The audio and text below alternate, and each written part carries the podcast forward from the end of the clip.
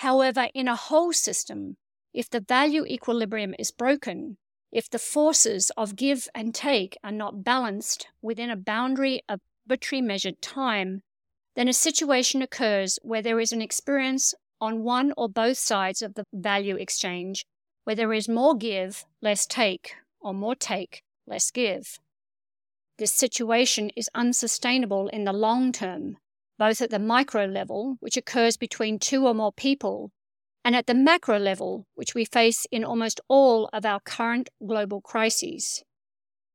For example, as a human race, we have been taking far more value from the earth and nature than we have been giving back.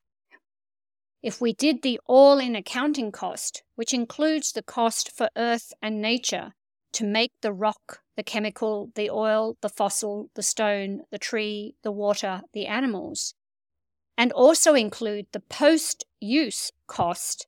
the waste, recycling, breakdown of plastics over hundreds of years or more, then the majority of human enterprises would be unable to exist at all if we are using our current monetary, economic, and profit based measures. A true all in accounting measure would make almost every business on earth unprofitable.